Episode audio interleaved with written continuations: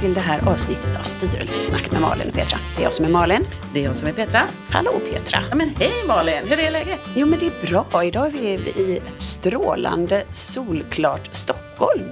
Yes, det är vi. Ja. Skönt att börja se solen och få lite värme här nu Ja igen. men visst är det så. Mm. Och vår gäst idag heter Caroline Lornöd. Välkommen Caroline! Stort tack! Vad roligt att du är här med oss.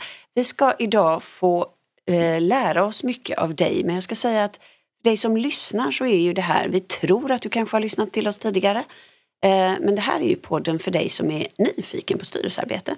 Du kanske är en erfaren styrelseräv som jobbar i en massa olika styrelser redan, eller så är du på gång att ta ditt allra första styrelseuppdrag. Du kanske är ägare eller revisor eller äg, ja, intresserad på, av ena eller andra skälet. Idag ska vi prata om ett hållbart arbetsliv. Eh, och det Caroline är expert på eh, det är hälsa och säkerhet och hållbart arbetsliv. Så vi ska få höra lite grann vad som gäller eh, i de här frågorna, vad styrelsens roll är. Och är inte det här någonting bara för vd? Vi har en massa frågor på lut, Petra och jag.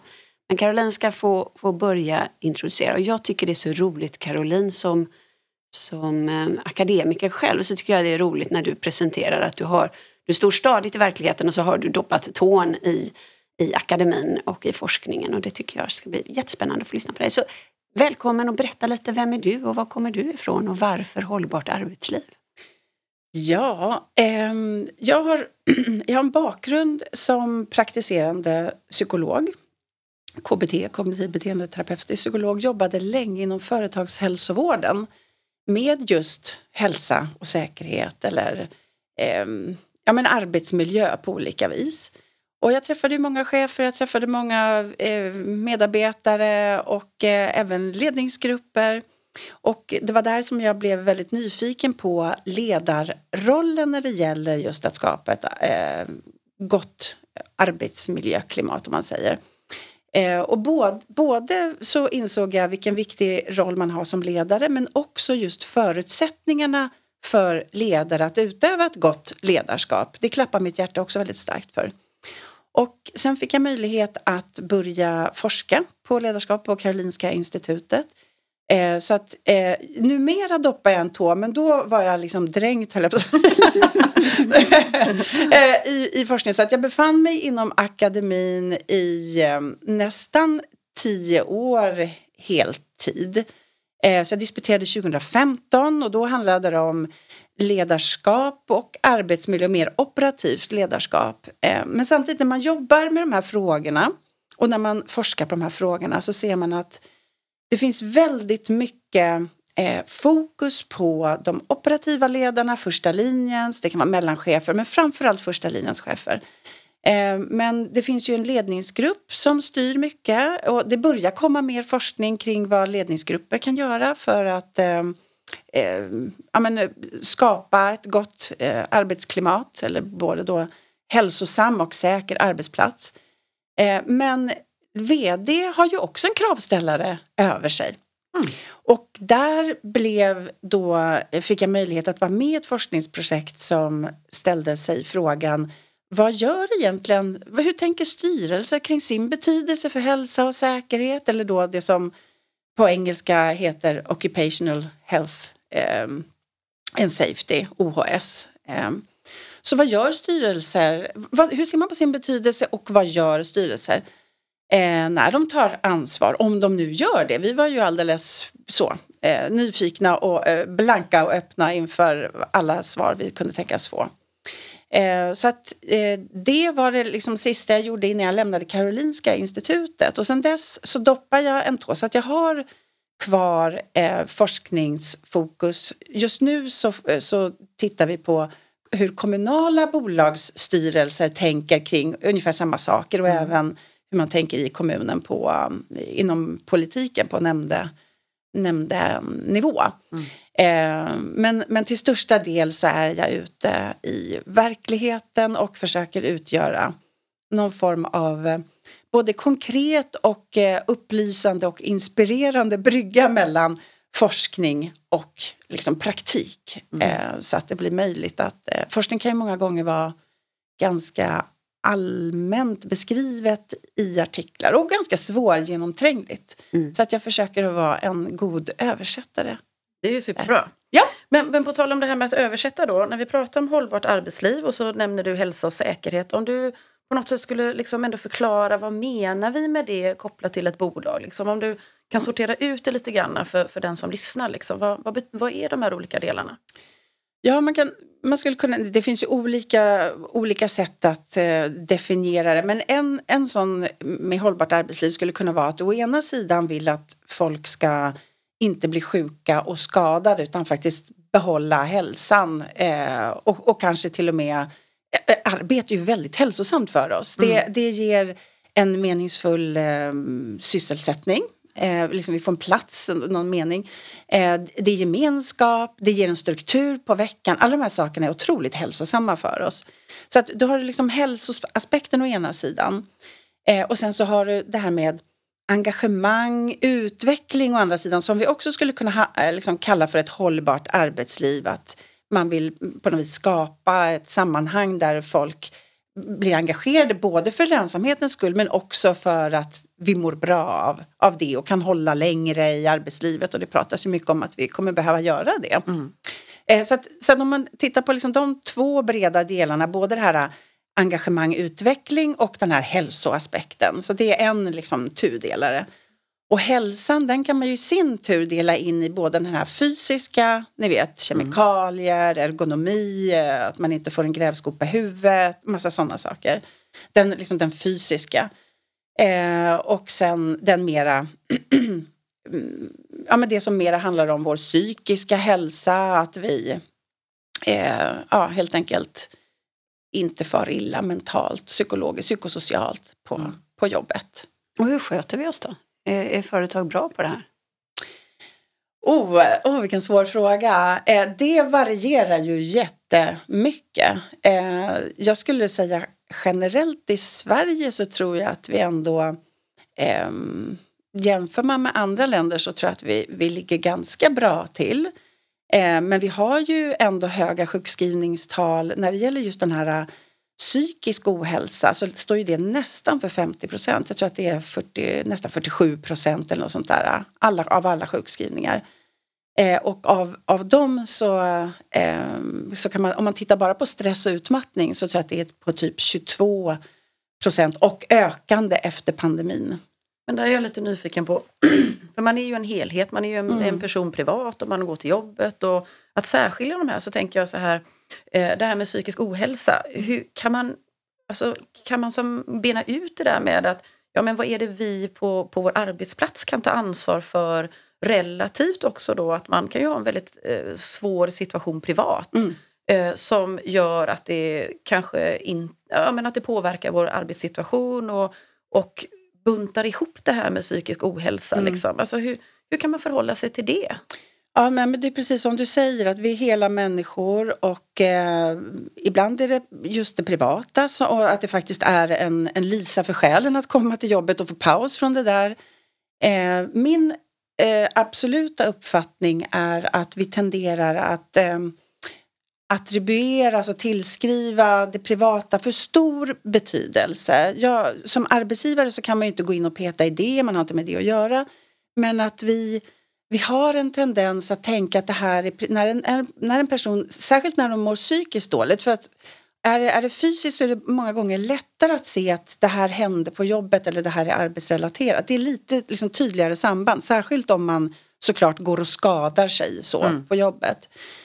Eh, och det är ju också en fråga som mycket oftare hamnar liksom på styrelsens bord än det här uh, psykosociala, det psykiska. Mm. Eh, men eh, vad skulle jag komma till? Jo, att eh, i och med att det är svårt att se hur det här psykiska ohälsan, vad är det som egentligen förklaras av arbetsrelaterade orsaker så tenderar vi att tänka att det här är mera privat och det Eh, jag tyckte det var en väldigt intressant studie från eh, Västra Götalandsregionen. För där kunde nämligen verksamhetschefer tillsammans med HR kunde äska pengar till att förbättra arbetsmiljön. Mm. Och då hade man, skulle man liksom bifoga en problembeskrivning och vad man hade tänkt att göra och hur mycket pengar man ville ha.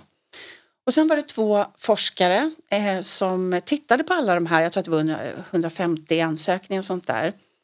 Och såg att i 97 procent av fallen eh, så kunde man bedöma att det delvis fanns organisatoriska orsaker mm. till arbetsmiljöproblemen. Men i 60 procent av fallen så hade man äskat pengar till antingen individåtgärder eller att man liksom gruppåtgärder bara till det här enskilda teamet. Mm.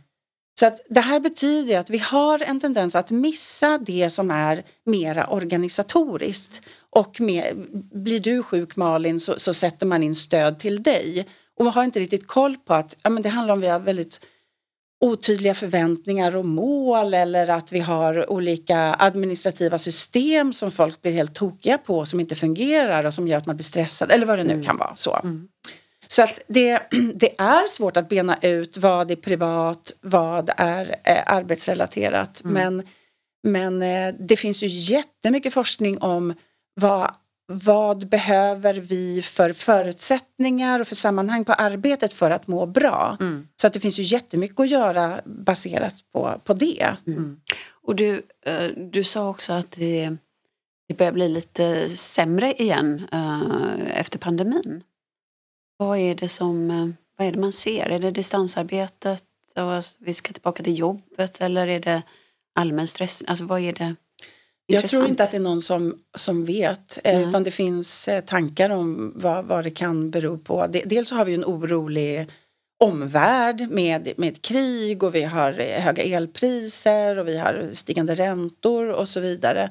Och sen, sen tror jag också det här med, ska man hur ska man jobba nu i det här hybrida och många arbetsgivare och arbetstagare tänker jag kämpar med att hitta en, en modell som funkar. Eh, så på något vis så eh, Ja, av någon anledning så gick liksom stressen ner lite grann, sjukskrivningar. Det kanske också var lättare att faktiskt upprätthålla ett arbete när man jobbade hemma, alltså att det blev mer mm. dolt då. Eh, men men eh, tittar man liksom historiskt så för tio år sedan så låg andelen sjukskrivningar på grund av stress eller utmattning på 10 procent och nu är den uppe på 22. Så att det, det är ju någonting som har hänt sedan 2012. Liksom. Ja, så, ja. du, om, om, om vi funderar lite grann på just styrelser och styrelsers roll. Eh, jag kan ju se i mina bolag att eh, dels att det varierar en del från en bransch till en annan. Eh, och då kanske det är mer de branscher där det är lättare att få en hammare i huvudet som, som har ett väldigt förebyggande arbetsmiljöarbete. Men så ser jag också att vi får som styrelse så får vi ju i samtliga bolag tror jag en, en genomgång av antalet eh, olyckor som har skett eller inte skett eh, sen senaste mötet. Ehm, men sen varierar det väldigt hur vi jobbar med de här frågorna. Har du någon best practice eller vad är din erfarenhet eller ditt råd? Eller hur ska man jobba med det här som styrelse? Oh, jag har jättemycket att säga om det. Eh, vi, vi gjorde ju som sagt var en studie på Karolinska institutet där vi rekryterade 13 bolag, tror jag blev till slut, inom fyra olika branscher. Så det var bygg, byggbranschen, det var tillverkningsbranschen, det var handel och det var vård och omsorg. Och eh, vår forskningsfråga var eh, vad gör styrelser när de tar ansvar för hälsa och säkerhet? För att man har ju det över, liksom, övergripande ansvaret. Och det var så intressant för att vi, eh, vi fick inte bara de som var bäst i klassen. Jag tror att vi fick några sådana, absolut. Mm. Eh, framförallt inom tillverkning och bygg och vård och omsorg skulle jag säga. Vård och omsorg, där kanske är sådär naturligt på något vis att man sitter i en sån styr, alltså då bolagets eh, fokus kanske gjorde att man ändå hade lite mer den kompetensen i styrelsen också. Mm. Men annars så var det bygg och tillverkning där man just hade då säkerhet, den fysiska säkerheten högt på agendan och följde noga de här nyckeltalen. Um, men, det, men vi fick också faktiskt styrelser som, som tackade ja eh, för att eh, det här pratar vi inte så mycket om så det här blir ett intressant bidrag till forskningen. Så det var väldigt intressant att få den här variationen. Och då kunde vi ju se att styrelser, dels man har fysisk säkerhet i mycket större utsträckning på, på sitt bord. Eh, och eh, vi kunde också se att det finns jättemycket som man kan göra. Eh, och, och, det som var så intressant också det var att vi, vi var egentligen ute efter så här, vad gör styrelsen? Jag tror att vi identifierade 42 olika aktiviteter och beteenden som man kan göra inom olika liksom, områden. Hur kan man från styrelsenivå jobba på en eh, liksom, säkerhetskultur eller en öppenhetskultur så att man faktiskt, jag kommer ihåg en styrelseordförande som sa att, att en, en eh, organisation är ju liksom ett lager av filter eh, och eh, vi behöver hitta sätt att skära igenom det här filtret. Vi måste se till att få information om vad som händer eftersom det är sån informationsasymmetri. Eh, så att just i den styrelsen då var man otroligt eh, noga med att få arbetstagarrepresentanterna att känna att de, deras ord betydde någonting. Man, man kunde anpassa lite språket för det kan ju vara en väldigt annorlunda så, mm. arena eh, för arbetstagarrepresentanter och man hade en egen punkt för dem och liksom verkligen såg till att ha ett öppet, öppet klimat. Så att det var allt ifrån liksom, hur, hur, skapar man en kultur av att få reda på saker, av öppenhet, av att VD känner att, eh, att den vågar komma med dåliga nyheter och det blir ett gemensamt problem att lösa så att mm. man inte liksom får kritik. Eh, så att, styrelserummet är ju en social arena. Eh, så är det ju och VD vill ju leverera. Eh, så att ehm, viktigt att skapa det där öppna klimatet. Men det var också liksom inom andra områden som, som man som styrelse tyckte man kunde påverka. Dels vilka nyckeltal man följer upp. Eh, och, eh, men det som var ett väldigt spännande bifynd det var att vi hade nämligen med också VD i det här. Eh, så det var VD och styrelseordförande plus eh, ibland eh, arbetstagarrepresentant eller styrelseledamöter i de här. Eh, jag tror att jag intervjuade 35 personer. Och eh, de pratade om hur den här påverkan går till. Um, och då så kunde styrelseledamöter eller ordförande kunde säga så här att ja, nej men det man efterfrågar, det är ju det man får. Mm. Så att om vi bara efterfrågar financial performance, då är det det vi kommer få ett fokus på. Eh, men efterfrågar vi både hållbart arbetsliv, alltså att vi, vi har en säker och hälsosam och det här med det ekonomiska, ja men då kommer vi få ett fokus på båda. Så, så sa styrelse, en, en, ett antal styrelseledamöter uttryckte det på liksom liknande sätt. Och sen vdn å sin sida eh, sa att ja, men det som styrelsen pekar på och vill uppföljning på det får ju en direkt konsekvens för vad vi gör i ledningsgruppen om dagarna. Och eh, sen fanns det också vd som inte fick så mycket styrsignaler kring det här eh, från sin styrelse. Jag minns bland annat ett byggbolag och då var den här vdn ganska upprörd. Det här är ändå liksom det är farliga grejer vi håller på med här men jag får inte mycket från min styrelse utan jag måste ta på mig ledartröjan själv i det här. Och, då, och jag gör ju det eh, såklart. Eh, men det blir ganska tungt för mig eh, att inte ha liksom, styrelsens stöd och eh, liksom, fokushjälp i det här. Utan, och, och, det blir ju också en fråga om att man ska ha rätt, verkligen rätt VD på det sättet också. Alltså det mm. blir en liksom, personlig det blir beroende på om man själv är intresserad av det som VD. Så att där, där såg vi att det fanns ju, och vi, vi liknade den här påverkan vid ett, ni vet ett, ett eh, sånt här champagnetorn, när man ställer upp glas mm, mm. och häller champagne i det översta och så rinner det liksom neråt.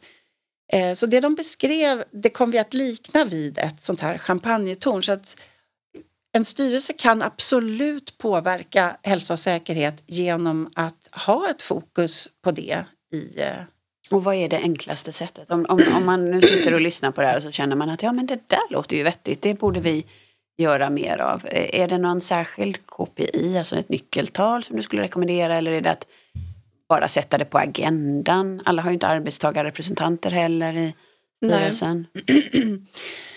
Det finns olika sätt. Ehm, dels det här med kopior är ju viktigt. Eh, jag vet att i vissa sammanhang så är liksom kopior någonting som man sågar vid fotknölarna. Mm. Eh, och jag, jag tycker att det är... Ehm, eh, jag, jag, kan förstå att det blir blir ett för ensidigt fokus på de här eh, finansiella kopiorna så är det klart att det kommer bli det fokuset mm. i organisationen också. Och det gör ju att folk inte alltid arbetar säkert och att man sitter och kämpar för länge och, och kanske blir sjukskriven och så vidare. Men KPI har ju ändå, det vi mäter och det som följs upp med intresse, det kommer att driva beteenden. Och det kan man använda i sin, liksom i sin tjänst när det gäller hälsa och säkerhet. Och säkerhet följs ju redan upp ganska mycket och som du sa att man har olika, det är tillbud och det är olyckor och det är ja, och så vidare, aj och oj och allt vad man nu har för olika mm. benämningar. Eh, men de här nyckeltal och, och inom liksom, just säkerhetsområdet så finns det väldigt mycket benchmarkmöjligheter. Så att som byggbolag vill man liksom inte ligga sämre än andra och så vidare. Och man har också drivit det här, ställt krav på underleverantörer att de ska ha ett aktivt arbete. Så det finns en, en helt, helt andra drivkrafter och liksom möjligheter att jämföra sig med varandra. Inom det här med psykisk ohälsa så finns det inte det. Man, man mäter liksom sjuktal på olika sätt. De, det finns inte på samma sätt. Eh, så att, eh, men men eh, så där tänker jag, jag tänker på ett, eh, ett företag som berättade att vi att de följde upp chefer, det var ju visserligen inom säkerhet det här också, men man följde inte bara upp eh, det här slutresultatet som är tillbud och olyckor, utan man följde upp eh, chefers aktivitet. Så att varje chef hade på sig att man skulle göra, jag tror att det var åtta safety walks per år. Alltså i princip en i månaden under de aktiva liksom, månaderna. Eh, och i och med att man som chef följdes upp på att man gjorde det här så blev det ju också gjort. Och det kunde ju leda till att man liksom hittade olika typer av risker som kunde åtgärdas och så vidare. Så att, eh, och, och, det här är ett tankesätt som jag tycker verkligen att vi skulle behöva utveckla inom det liksom psykosociala området. Dels att man följer mer än slutresultat. Eller slut, inte, det tar ju inte slut för att man är sjukskriven men då har det liksom gått för långt. Att man hittar sätt att följa upp till exempel engagemang eller eh, jag vet en, en styrelseledamot som sa att, eh, eh att eh, eh, den personen satt både i gruvbolag och i bolag inom handel och Eh, hen sa att i gruvbolag där följer man ju liksom, där ska man rapportera ta med tusan allt. Mm. Skär du på ett papper mm. och så vidare. Det, eh, det är nästan så att vi skulle ha klämskydd på dörrarna, sa den här personen. Medan jag plus många andra jag känner till som får massor av mejl, eh, alltså hundra mejl om dagen eller man sitter och reser, det här var innan pandemin då, man sitter och reser Eh, och far fram och tillbaka över liksom Sverige. Och det här är det ingen som, liksom hur tjänstemännen har det, mm. eh, det är ingen som liksom är intresserad av att följa upp. Och ändå är det ju faktiskt mycket mer sjukskrivningar på grund av sådana Ja, men tittar man på dödsfall till exempel så är det 40 till 60 dödsfall per år i Sverige som är arbetsrelaterat. Medan Arbetsmiljöverket tror att över 500 dör på grund av stress. Mm. Så det är ju väldigt märkligt att mm. vi inte har bättre verktyg att följa upp det. Jag, jag sitter och bara, eh, bara tänker på, på hur man ser det här, om man ser det som att undvika en kostnad eller om man ser möjligen till vinst mm. Eh, man, som styrelse. För att, för att det känns lite grann som att ja, men det är klart att man inte vill att någon ska slå sig. Um, och man vill inte att någon ska bli sjukskriven.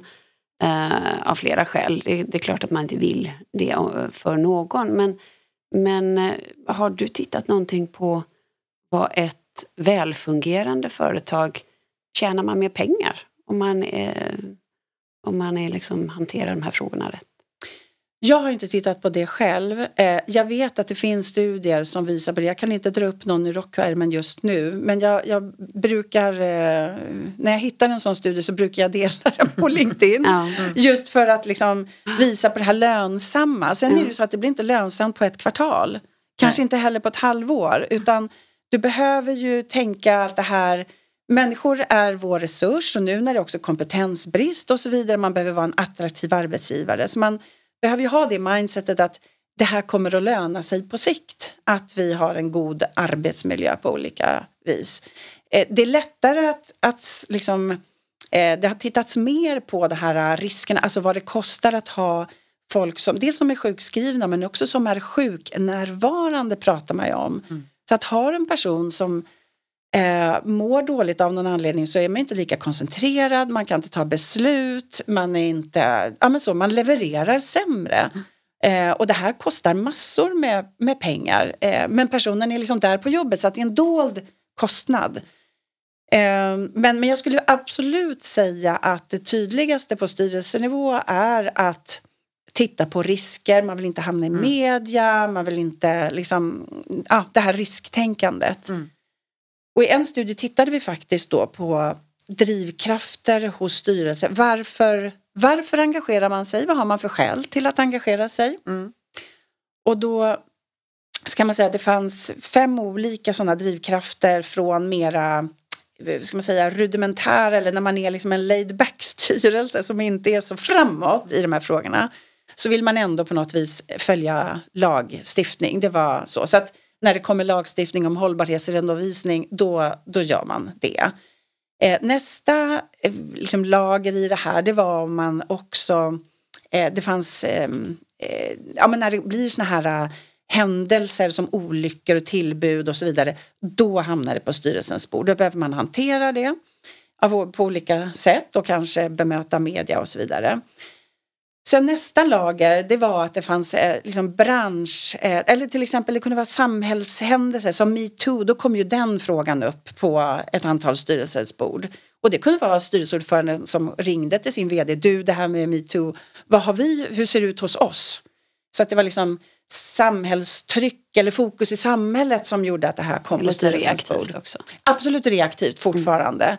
Och det kunde också vara en bransch som till exempel byggbranschen där man ändå har liksom drivit fram krav på olika eh, underleverantörer. Då blir det också någonting som man liksom, men fortfarande reaktivt. Men nästa lager, det var proaktivt och det var just affärsdrivande. Att man såg att det här är bra för våra affärer, det är bra för vårt eh, eh varumärke, det här kommer att attrahera folk. Det kunde vara ett, ett företag som kanske använde sig av säsongspersonal eller låg lite så här oländigt till ute i landet som förstod att här måste vi eh, liksom se till att vara en attraktiv arbetsgivare och då blir det liksom affärsdrivande. Och sen fanns det det sista lagret, det var faktiskt det moraliska lagret och det var en eh, styrelseordförande som nämnde det här utan att också nämna, och då blir det ekonomiskt bra för oss. Men, men den här styrelseordförande han sa så här att jag har aldrig sett ett eh, anställningskontrakt som ger oss rätt att förbruka den anställdes kropp. Det är helt oacceptabelt och därför måste vi göra allt vi kan från styrelsenivå för att eh, folk ska komma hem friska och hela till sina familjer. Mm. Jag, jag tänker på så här, eh, när ni gjorde den här studien, eller du har kommit i kontakt då med, liksom med styrelser och så här, så har vi ju ett, ett lager till kan man säga då, det är ju ägare. Mm. Eh, ägare som, nu har ju vi, vi pratar ju ägardirektiv då Mm. kan man säga, eller att man har en uttryckt ägarvilja. Och det är klart att eh, jag stöter ju på ägare som är väldigt måna, alltså eh, där de gör ett ganska starkt uttryck i sitt ägardirektiv till oss i styrelsen. Då blir ju det ytterligare liksom en dimension och ram för styrelsen. Sen finns det ju de bolag och ägare där man kanske inte alls uttrycker det överhuvudtaget och där blir det ju på samma sätt som du beskriver vd som var ensam. Mm. Där kan ju också då styrelsen Ja. få omsätta det liksom att givet ändå Mm. att vi ska vara hållbara och ge ett bra resultat enligt ägarviljan så är det här en del av det. Men det. eh, var det någon här i de här styrelserna som också refererar till att ägarna har en uttryckt vilja? Det var det faktiskt. Eh, Jättespännande att, att du tar upp det. Ehm, Det var, eh, det var i, inte så många bolag, nu hade vi bara 13 bolag, Mm. Eh, men det var stora bolag. Det var ju tror jag, minst 500 anställda varje bolag och vissa var liksom svenska dotterbolag och hade, Mm var multinationella och så vidare. Så det var ju stora och det var ju professionella styrelser. Men, men jag vet ett bolag, eh, kommer jag att tänka på nu, eh, där just ägarna var väldigt eh, måna om att, eh, att bara eh, ha, o- liksom, a, a, alla deras bolag där de var ägare hade en, den röda tråden var hållbarhet men det kunde vara inom olika områden och i det här fallet så handlade det om någon sj- sjuk, inom det var vård och Mm. eh, omsorgsbiten. Och där fanns det ett väldigt tydligt ägardirektiv Mm. att det här eh, vill vi. Och de satt ju också med i styrelsen. Mm. Eh, och där, där blir det ju såklart, det blir lättare för styrelsen då att hålla ett fokus på, på det här. Mm. Eh, i, I kontrast till ett annat bolag där man hade jättemånga, alltså alla ägde, det var små aktieägare. Eh, så att eh, han sa att vi brukar säga att vi har inga ägare. Eh, för det är Mm. liksom svårt för dem att samordna sig och tycka någonting sådär. Eh, och då behöver det i så fall komma från liksom, styrelsenivån. Men här funderar jag också på lite grann ibland eh, det här med om man tar små och medelstora bolag eh, där ägarna, grundarna är kvar eh, och de är väldigt aktiva. De kanske till och med är vd och de har en eller ledande befattningar. Liksom så här. Det är ju vissa typer av människor som gillar att jobba väldigt hårt.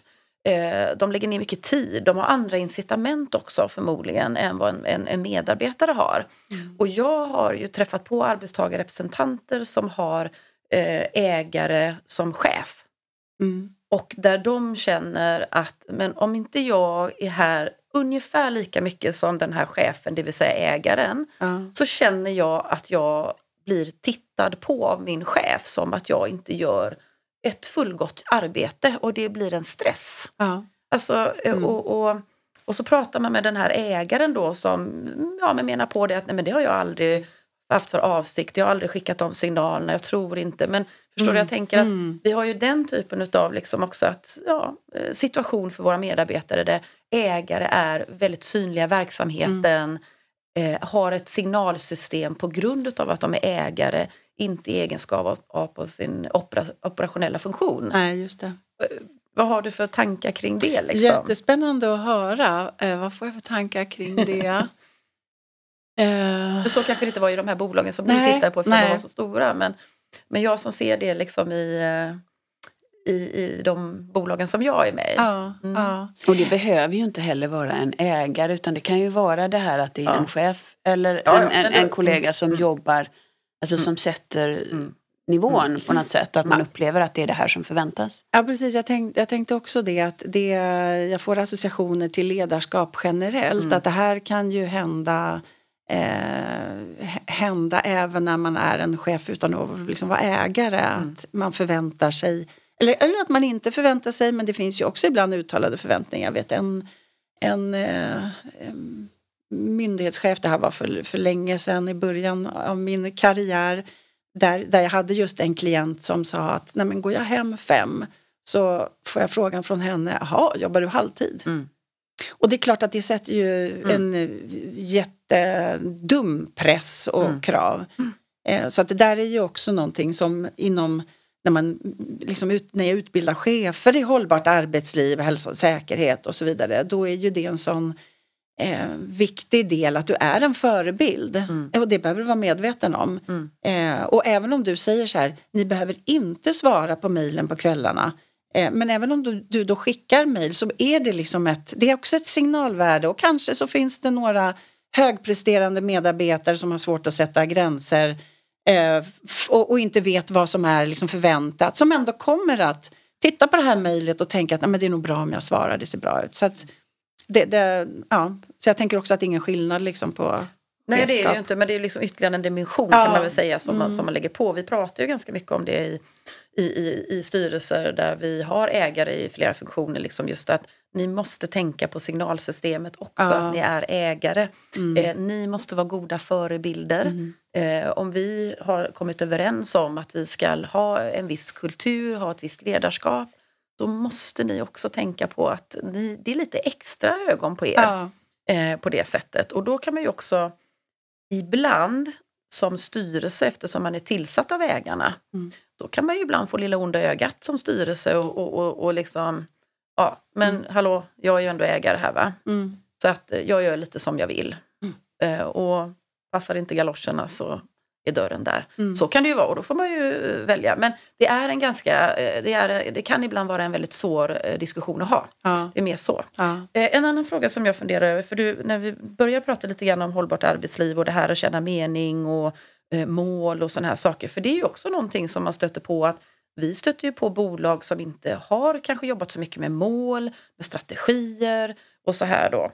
Om man tittar på de styrelserna som, nu var det ju lite större bolag där va, men, men om man tittar ändå på styrelsens roll där med att översätta ägardirektiv till målbilder, att vi ska säkerställa att vi har en strategi för att nå de målen, att det också blir kopplat till uppföljning i nyckeltal och så här. Kunde man se någon form av korrelation i att medarbetare kände sig mer eh, vad ska man säga, på banan med meningsfullhet när man har en styrelse som är väldigt aktiv och har alla de här delarna på plats? Förstår du jag tänker? Mm.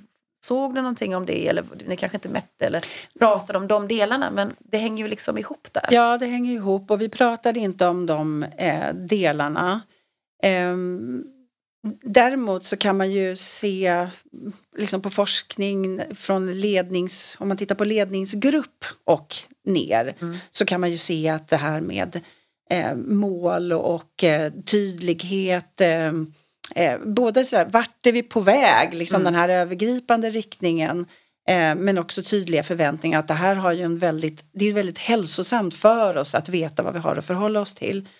Eh, men i vilken mån som eh, styrelsen påverkar det, det tittade vi inte på. Däremot så kunde jag se en skillnad på, det här med strategidagar, det, det tror jag att de allra liksom flesta hade. Mm eh, tillsammans med liksom ledningsgruppen och ja, vd och sådär. Men sen eh, de styrelser som var lite mer framåtlutade och intresserade de ville också se igenom den här affärsplanen eller handlingsplanen eller vad man nu kallade det för och liksom komma med input till den eh, innan de godkände medan andra då lämnade det här helt till det operativa. Så att där, där kunde man se att man ville liksom lägga sig i lite eller vara var lite mer det här eh, bollplanket. Eh, för tittar man på liksom, teorier kring, jag vet inte hur mycket ni pratar om, brukar prata om teorier eh, kring styrelsens roll i den här podden, men ett, två av de stora är ju agency theory, eh, som, som mer säger att eh, man kan inte lita på vd och chefer. De, man, människan är sig själv närmast och kommer göra det som gynnar dem. Och det innebär att styrelsens roll blir väldigt mycket att kontrollera, eh, se till att de ekonomiska liksom, incitamenten går i linje med ägarnas eh, så, mål och vilja och så vidare. Så att man är där och kontrollerar.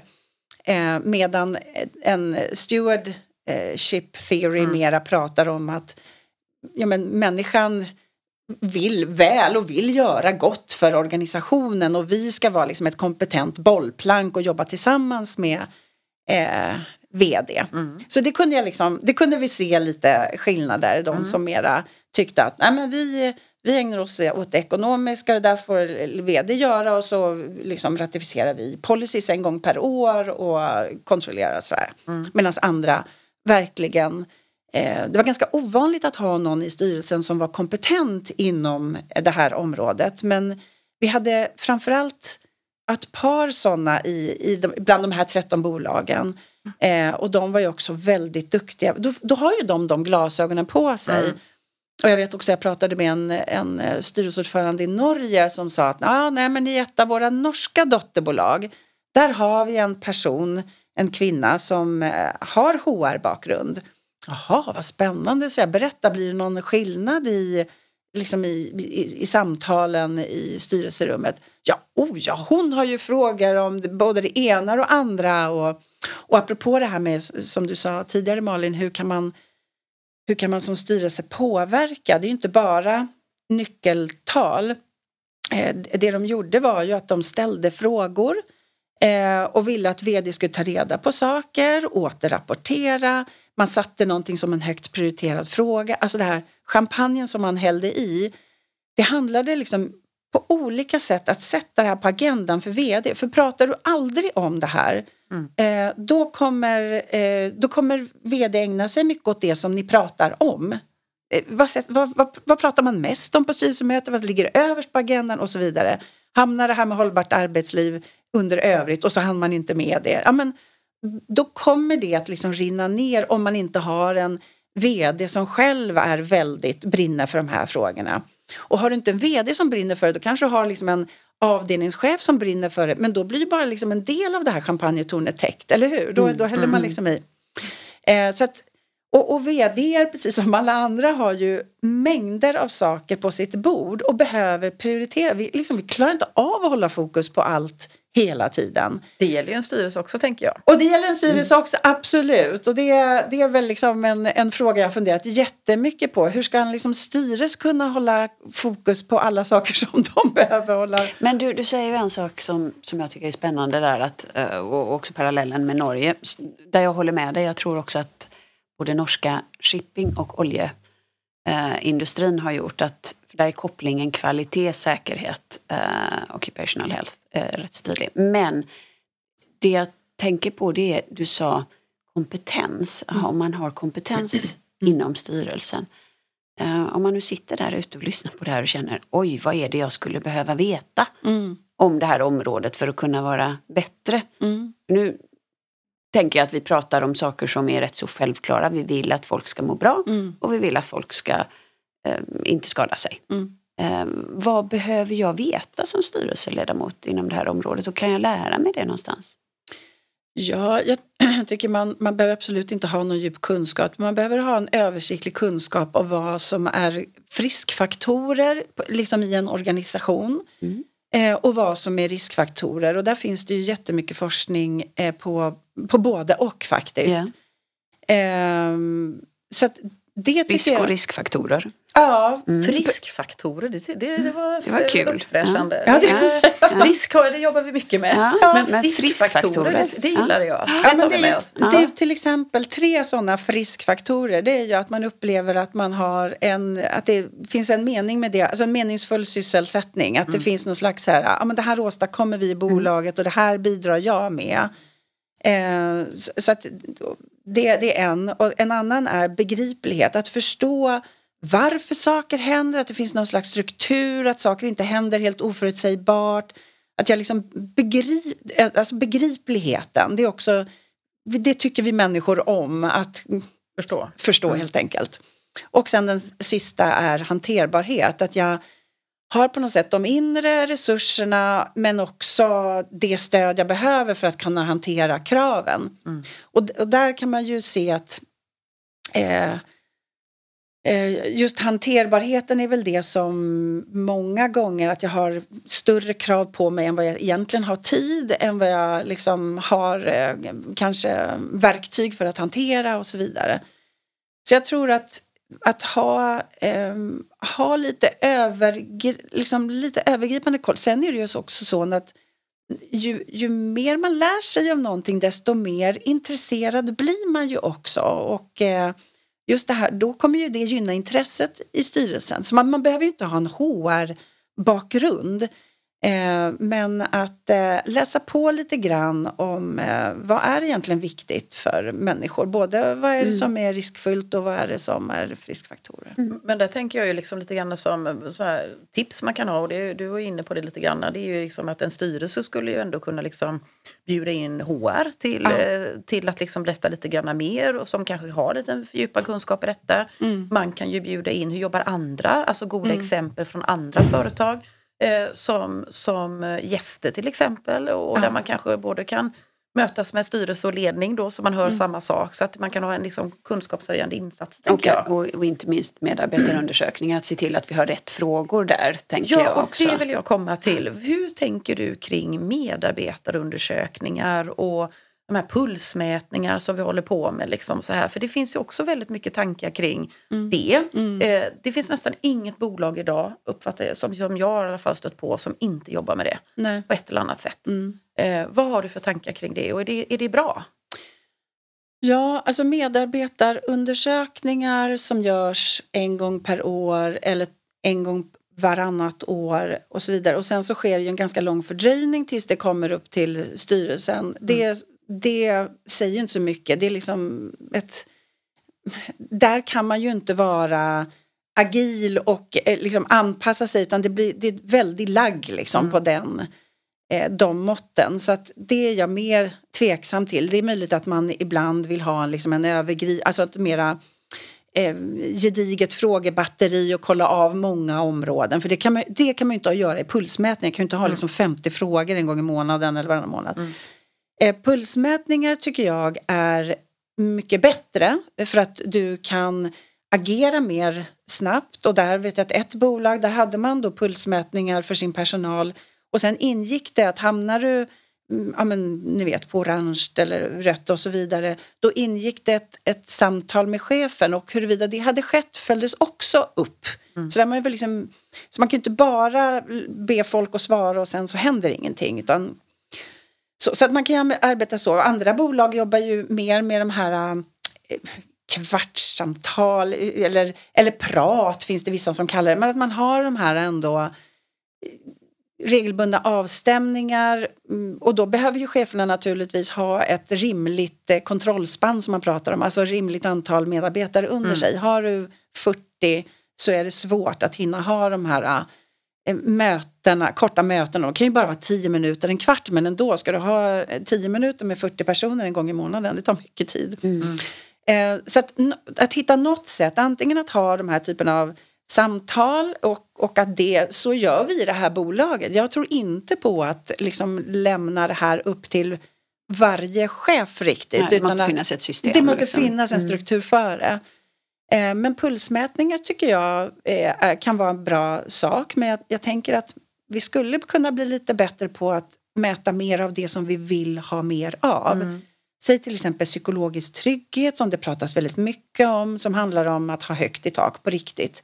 Så att folk vågar vara människor och inte visa upp liksom en perfekt yta. Inte minst i en styrelse skulle man ju behöva mycket av det för att kunna få upp olika perspektiv och belysa frågor från olika håll och så vidare. För det blir ju lite svårigheten här tänker jag också om man Jag gillar pulsmätningar men mm. det, jag har väldigt svårt att se Jag har inte fått så många sådana resultat upp i en styrelse. Nej. Att Nej. så här sa man och ännu mindre om det är en och en prat med chefen för då är ju risken ja. att det silas rätt så mycket att allting mm. var rätt så bra. Mm. Liksom lite mellanmjölk över det hela. Mm. Eh, så. Nej men det man skulle kunna göra med en, en pulsenkät är ju att man eh, väljer ut ett specifikt område som du ändå följer. För att det, det du väljer att följa, det beror lite på liksom vad man har för risker och riskfaktorer i just den verksamheten. Eh, för det kan ju vara så att ja, men här har vi en, en fullständigt förödande mejlkultur. Det CCs hit och dit och folk får liksom eh, mejl 100 mejl per dag eller 50 mejl eller vad det är. Så att det här är våran risk. Så okej, okay, hur vill vi jobba med det? Eller det kan vara möten utan agenda. Vi sitter i möten hela dagarna och så vidare. Eh, så då skulle man ju kunna välja ut någon, något sånt mått som man väljer att följa ett tag. Eh, och då kommer det att läggas mer fokus på det. Det är så intressant med, med om, om vi tar utanför det här med eh, occupational health and safety så eh, lutade vi oss i, i studien också. Anledningen till att vi liksom undersökte hur det ser ut inom det här området var ju för att tidigare studier har visat till exempel inom hälso och sjukvård att Sätter du till exempel eh, vårdkvalitet som prioritet i styrelsen då kommer cheferna att ägna, sig, ägna mer tid om dagarna åt att jobba för vårdkvalitet. Och det här leder faktiskt till att du har, vad heter det på svenska, morbidity rates. Alltså det blir färre dödsfall, dödlighet mm. liksom på det sjukhuset. Mm.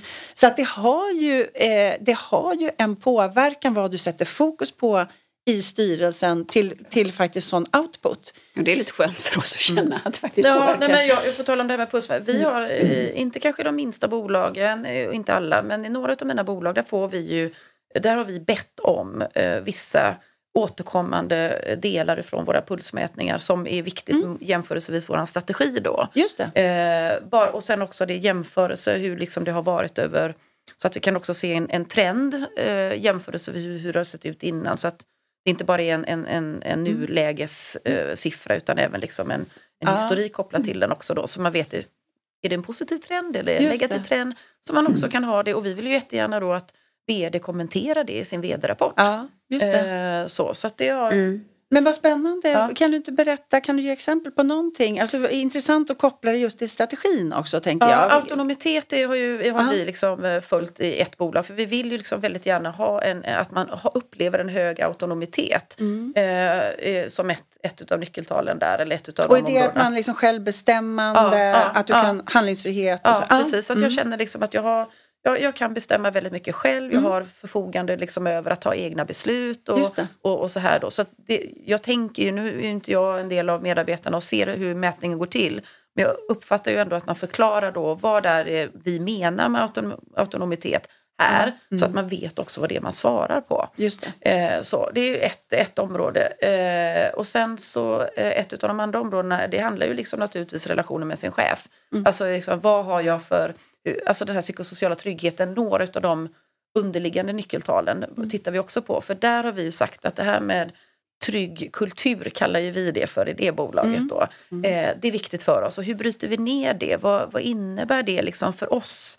Och hur kan vi då koppla till det vi mäter och följer upp både i pulsmätning men Mm. också i enskilda samtal. Mm. Eh, hur kan vi se att vi faktiskt eh, utvecklar åt rätt håll? Att våran ambition rör på sig i positiv riktning. Just det. Eh, Och då gör ju ni något antagande att det här med autonomitet Ja. ni, att det på något vis är eh, är- lönsamt Ja. och, driva, Ja. det, det driver mot den här strategin så att säga. Ja, Mm. ja men absolut. Att vi ska liksom kunna, eh, kunna ha medarbetare som tar egna beslut Mm. i stunden därför att yrket eller jobbet eller vår affär ser ut på det sättet. Det. Därför är det viktigt. Ja. Och vi har en väldigt platt organisation vilket innebär att vi, vi har inte så många chefer. Mm. Och, och då måste man ju känna också att man har möjligheten i, i där man befinner sig att göra det man behöver. Mm. Både förmågan och tryggheten. Ja, ja. Eh, Så, så det, det. det är liksom dockar an med det. Ja. Mm. Nej, men och det tycker jag det är utmärkt att koppla till strategi men också det här med att välja ut ett eller ett par nyckeltal. Så att det, för precis som ni säger att styrelser är ju otroligt eh, tyngda av allt som ska läsas och allt som ska hinnas med på styrelsemötena. Och det är också människor med, med ett liv och som ska hålla i längden. Ja. Eh, så jag, jag tror jättemycket på att liksom börja med någonting, bara göra den bästa förbättringen i den som blir av brukar jag säga. Så att börja med någonting och i bolaget fundera på okej, vi följer liksom de, de här nyckeltalen. Vad skulle vi kunna addera för, vad skulle kunna vara viktigt för oss i det här bolaget som kan driva affären? Är det att folk bedömer liksom engagemang och vad är då i så fall det? Eller, eller vill man till och med mäta någon form av beteenden? För det kan ju också vara så att man följer upp vissa eh, aktiviteter som folk gör. En- En fråga som jag suttit och funderat lite grann på. Eh, Jag som mestadels jobbar som ordförande i alla mina uppdrag. eh, Och där man ofta som ordförande liksom kanaliserar hela styrelsens liksom ledarskap och styrning om man säger så gentemot framförallt vd då. Eh, Och då är det ju så att eh, man är ju inte no vds chef på något sätt liksom så. Men eh, en vd som är högpresterande, eh, som vill väldigt mycket, som man ser skicka de här mejlen på söndagar, på svara på sms eh, i tid och otid och själv skicka kanske, ja ni fattar vad jag menar. Eh, hur ska man som, om du då ska ge lite tips till en styrelseordförande Ja. med, med en, en, en VD som säger de rätta sakerna till styrelsen, med, verkar som den menar de rätta sakerna men i sitt görande, i alla fall i det som då som styrelsen ser, går emot lite granna. Och även kanske man känner liksom att här är det en VD som faktiskt, frågan är om inte den här snart går in i väggen. Mm. Vad, vad är ditt bästa tips till både en styrelse sin helhet men också framförallt till en ordförande där du egentligen inte är någons chef men Nej. du måste ju ändå säkerställa att den personen som är vårt främsta verktyg Mm. för att den operativa verksamheten ska rulla och gå på Mm. med allt vad det innebär också är välfungerande, också har en god hälsa. Mm. Eh, Mm. det är ju vissa typer av människor som ändå tar på sig de här rollerna. Tänker jag. Mm. Har, du några, har du några goda råd och tips till oss? Ja, men jag tänker där, dels kan man ju tänka sig själv som förebild där också Mm. och eh, ja men ni vet senare lägga mejl så att det kommer på ar- arbetstider eh, om det nu inte är något akut som händer så att såklart och inte smsa de här tiderna när, när inte heller vd borde jobba så att det är klart man kan använda sig själv som förebild. Sen Ibland kan det vara jättesvårt att påverka en, en persons liksom, personlighet och agerande och vad den, vad den själv känner att den ska göra för att vara nöjd med sig själv och så vidare. Många gånger är det ju inre krav på det här. Men jag, jag tycker ibland så har det varit framgångsrikt att, ehm, att försöka använda den här prestations... Eh, ehm, f- önskan hos den här personen Eh, genom att få den att för mig så kommer du prestera om du håller i längden. Just nu är jag orolig. Mm. Eh, och du behöver behandla dig själv som en maratonlöpare, inte som en 100 meters sprinter. Eh, så att det förväntar jag mig av dig. Att, Mm. att du ser till att hålla i längden och det innebär att eh, jag kommer inte längre mejla dig de här tiderna och jag vill inte heller att du mejlar mig de tiderna. Jag vill att du ser till. Alltså så, att man Mm. på något vis, att vara duktig innebär inte att jobba hårt och sen eh, gå in i väggen utan att vara duktig det är att jobba smart, att hålla i längden så att på något vis att ha något sånt. om det går att perspektivet liksom. Ja, Mm. ändra perspektivet så att Mm. personen fortfarande kan liksom eh, vara, vara duktig men, Mm. men på ett annat sätt. Om man har det, liksom, det förtroendet eh, emellan sig. Det tänker jag, det hoppas jag att man har. Ja, det, Ja, det ju, tänker ja, jag också. Och där Ja. tänker jag också om man, om man skulle drista sig lite längre och vi pratar lite grann om utvärderingar också som styrelsen både gör internt i styrelsen och, och gentemot vd eller med vd. Eh, där kan man ju faktiskt också i, i, i, liksom i de områdena som man pratar om prata om hållbarheten för vd, Ja. jobba smart, eh, jobba Ja. rätt och alla de här delarna. Mm. Alltså det vill säga förhålla sig till den frågan i utvärderingssammanhanget Mm. också tänker jag. Precis, och det blir en väldigt hög trovärdighet i det om man på något vis som styrelse vill signalera till resten av organisationen att här tycker vi att det är viktigt med hållbart arbetsliv. Mm. Eh, så behöver man ju leva det gentemot vdn. Eh, och gör man det väldigt tydligt gentemot vdn, både i vad man följer upp men också i hur man är i liksom relationen och i sin samarbetsrelation så kommer ju det också att kunna liksom sprida sig neråt. Mm. Eh, så att vd kan agera liknande mot, mot sin eh, ledningsgrupp och så vidare. Mm. Du, jag tänker en, en fråga som har engagerat styrelser och vdar och ledningar och bolag de senaste åren det är ju eh, pandemi, hemarbete, distansarbete. Hur ska vi göra nu? Mm. Ur ett eh, hälsa, eh, hållbart arbetsliv, vad, vad är din rekommendation? Ska vi, alltså många styrelser har ju sagt nej nu får vi faktiskt gå tillbaka till arbetsplatsen. Mm. För det är där Mm. vi presterar bäst. Mm. Är, det, är det rätt? Eh, jag skulle säga så här att du har ehm, att, att jobba på arbetsplatsen eller hemma eller på ett café eller vad det nu är. Det är ju medel för att åstadkomma någonting. Så att jag tycker inte att det ska vara en princip i sig vad man ska jobba. Utan det man, om man tänker sig att det finns liksom tre mål minst, men tre kom jag på just nu. Och det är ju liksom verksamheten. Eh, så, vad, vad, vad tillå- hur, hur, hur når vi verksamhetens mål? Eh, och även liksom företagslojalitet skulle man ju liksom kunna tillföra så, verksamheten.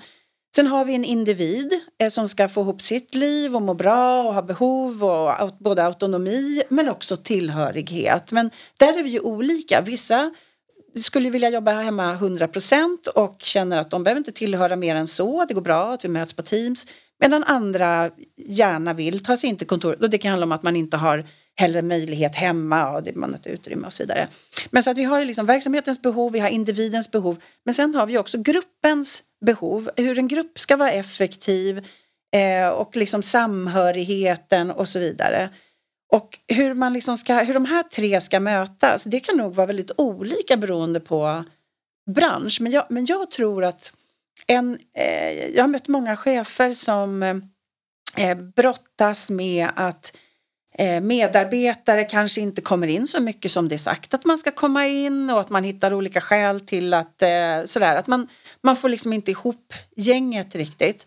Eh, och som liksom famlar lite efter argument. Att, eh, hur kan jag... Ja, man, kanske inte, man kanske är lite för ängslig och, och inte riktigt vågar hålla det här som ändå är sagt. Och gör undantag och så vidare. Eh, och och då, då tänker jag att eh, som individ så kom, är man ju liksom gärna sig själv närmast. Är det så att jag bokat in en hantverkare på onsdag och det är fysiskt möte så, så kanske jag väljer att vara hemma på den här onsdagen för att det passar det, det Mm. fun- för att funka för mig den onsdagen. Sen att det här påverkar gruppen negativt och det kanske inte ens det kanske inte gör jätteskillnad om jag är där just det mötet. Men om det här upprepas så kan ju liksom i längden både känslan av samhörighet till grupp, till det team jag tillhör men också till det företag jag tillhör kan ju liksom lite grann naggas i kanten och eroderas. Men det här jag tror att vi, alltså om man tittar på inlärningspsykologi och varför vi gör som vi gör så har vi mycket svårare att agera idag eh, för en, en konsekvens som kommer långt senare som är liksom lite otydlig. Och det här tror jag att man som både chef och arbetsgivare behöver på något vis ta höjd för att vi kan inte riktigt låta alla göra som de vill för att det kommer bli bra för dem den dagen men det kommer att påverka känslan av samhörighet i längden. Så jag jag tänker att man behöver liksom fundera, gärna tillsammans med, eh, med grupp och andra. Hur, hur ska vi se till att de här... Ta ja, diskussionen helt det? enkelt. Ja. ja. Mm. Precis, sätta gemensamma, lite mm. som vi gjorde i skolan. Nu sätter vi upp trivselregler. Ja, men lite, lite, så. Sen är det alltid liksom chefen som behöver initiera det här och se till att det liksom, vara tydlig med att hålla gränser. Mm. Eh, men men så, så tänker jag. Men, mm. mm. Jättebra. Jag, vi, alltså, tiden, tiden går, väldigt fort. Men jag har faktiskt en, ja, jag, också. jag har faktiskt en, en, en liten fråga eh, som jag har funderat på lite grann. För, på tal om det här med att det händer mycket. Vi har haft pandemi, det är krig, det är inflation, det finns oro, det är stress. Massa sådana här saker. Eh, när jag pratar om strategi och jag pratar om eh, att vi ska vara hållbara över tid som företag jag tror på att träna människor i att vara anpassningsbara. För det oförutsedda, för det som eh, kommer att hända. Vi vet att det kommer hända saker som vi inte har planerat, som vi inte har tänkt på. Och att minska stressen då i den typen av sammanhang. Har du några tankar kring det eller är, liksom, är det bra att träna oss i att, i att på något sätt eh, möta det oförutsägbara men ändå känna sig ett lugn och trygg i att hantera liksom, saker och ting som kommer i vår väg som vi inte har förväntat oss. Jag, jag tänker att vi människor är väldigt anpassningsbara. Mm. Eh, bara pandemin har ju verkligen visat det. Och, och vi, eh, ja, men jag, jag, tror att som art är vi mm, extremt mm. anpassningsbara.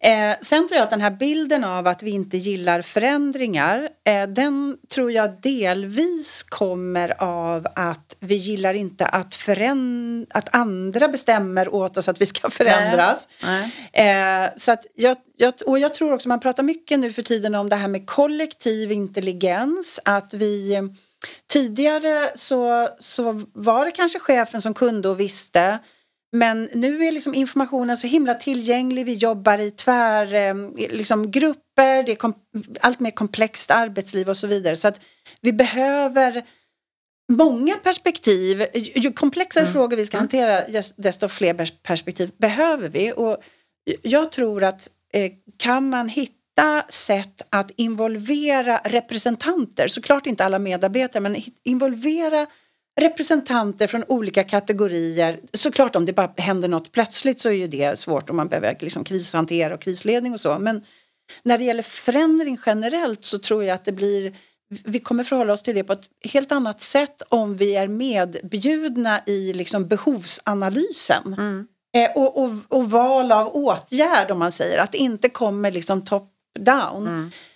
Jag vet inte om det var ett svar på din fråga men sen finns det ett annat sånt här otroligt bra verktyg som möjligtvis skulle kunna ändå eh, skapa en känsla av att saker förändras och vi kan hantera det. Och det är ju det här verktyget After Action Review. Mm. Som jag inte vet om ni har hört talas om. Men det, det, är ju ett, det har ett otroligt starkt stöd i forskningen. Grupper som arbetar med After Action Review eh, blir eh, ska vi säga, mellan 25 och 30 procent, och det här visar alltså metaanalyser där mm. man har tittat på många studier, mellan 25 och 30 procent mer effektiva än om man, för då gör man ju liksom inte samma fel om och om igen utan det man gör det är det som också kallas för debriefs mm. eller mm. I, i, i, vissa sådana Retrospekter. Ja, exakt. Mm. Ja. Eh, så det är fyra frågor. Det är, liksom, man behöver ha satt ett mål eh, så att man kan utvärdera det. Eh, och, och då är liksom första frågan är, okej, okay, vad, vad hade vi för mål? Andra frågan är, hur gick det i verkligheten? Nådde vi det eller inte? Tredje frågan är, vad gjorde vi bra och på vilket sätt var det bra? Och fjärde frågan är, vad kan vi förbättra framåt? Mm. Och det här, jag har alltid tänkt så här, om jag skulle vara VD för ett bolag, då skulle jag ha det som nyckeltal. Att grupper gör after action review på mm. om det är projekt eller liksom ja, men, bara en sån enkel sak som hur ska vi få mer effektiva möten? Mm. Ja, men det här är målet. okej nu utvärderar vi, om en månad utvärderar vi. Vad kan vi skruva på? Så att, att liksom bygga in den typen av att hela tiden eh, fundera på vad man gör, hur man kan göra det på ett annat sätt, mer effektfullt sätt, ett smartare sätt. Det skulle kunna vara liksom en liten omväg till att vara beredd på att vi hela tiden ändrar lite grann på saker. Och där tänker jag, det är ju ett tips som vi har pratat om tidigare, att styrelsen alltid kan göra efter ett styrelsemöte till exempel. Eh, och som är tips att kanske ledningsgruppen också jobbar med. Eh, så. Att ständigt förbättra sig. Att ständigt förbättra sig. Ja. Härligt. Tiden Ja. springer iväg så jag Det tror det. att vi måste avrunda här. Ja, jag tänker det. Får jag ändå säga en sak till? Ja, absolut. apropå det här med råd och hur kan man göra? Vi efter det här forskningsprojektet, hur kan styrelser göra för att eh, eh, skapa ett hållbart arbetsliv? Så skapade vi en idésamling som vi tog fram. Då tog vi liksom russinen ur kakan ur vår forskning med hjälp av verksamt eh, praktiserande styrelseledamöter, erfarna styrelseledamöter. Vad är, liksom, vad är relevant för många och, och så vidare. Så att det finns, om man googlar på idésamling och styrelser, eventuellt mitt efternamn också. Jag brukar googla på idésamling Lånud, då kommer man till den här. Och den är liksom, den går snabbt att läsa, att ni styrelseordföranden eh, och ledamöter som sitter där ute har massor material. Den går snabbt att läsa och där finns det ett antal råd hur man kan tänka. Superbra och det var ju egentligen det vi hade tänkt säga i slutet också. Att det går ju jättebra att hitta dig. Eh, så att googla Caroline Lonard så hittar man det du har forskat kring också. Eh, Och följa dig på LinkedIn tänker jag också. Ja. För du skriver ju eh, från tid till annan lite tankar och idéer och Ja. delar med dig av forskning och både din egen och andras och, och så här liksom. Och där hittar man ju också på din, eh, på din LinkedIn-sida så har du ju en länk till den här idésamlingen Ja, tänker jag. det har jag. Yes. Men tusen tack Caroline för att du delar med dig och vi kan väl konstatera också Petra att det här är ju, alltså hela hållbarhetsområdet kommer ju, det är viktigt, det har alltid varit viktigt. Det kommer också bli mer och mer reglerat framöver. Yes. Så att, och det tycker jag känns bra att det här är inte fritt valt arbete. Och du har också sagt och bekräftat Caroline att, att ett hållbart arbetsliv är ett sätt att, att nå högre lönsamhet. Det finns forskning kring det. Du har, pratat, du har givit oss lite champagne och du har givit oss friskfaktorer. Jag tycker det var en fantastisk eh, Ja. diskussion. Så tack snälla Caroline tack. och tack till dig Petra. Ja, tack Malin. Tack för att jag fick komma. Och tack till er som har lyssnat som alltid. Vi hörs. Hej då. Hej då. Hej då.